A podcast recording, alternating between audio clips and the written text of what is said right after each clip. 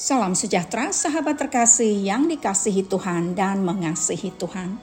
Kontemplasi bersama Evodia dalam episode ini akan merenungkan dia yang membuka pintu.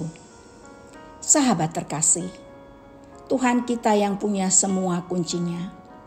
Dia menutup dan tidak ada orang yang bisa membukanya. Dia membukanya dan tidak ada yang bisa menutupnya jika dia menutup pintu itu, berarti itu bukan milik kita. Jangan terus mengetuk dan mendobrak. Jika dia membuka pintu, jangan takut. Jalani saja dan masuklah.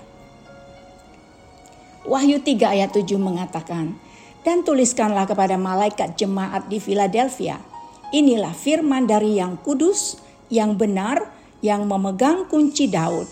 Apabila ia membuka, tidak ada yang dapat menutup, tidak ada yang dapat membuka. Sahabat yang dikasihi Tuhan dan mengasihi Tuhan, Dia yang menutup dan membuka pintu. Dia hanya akan membuka pintu yang tepat. Tunggulah dengan sabar sampai Dia membuka pintu kita. Tuhan memberkati.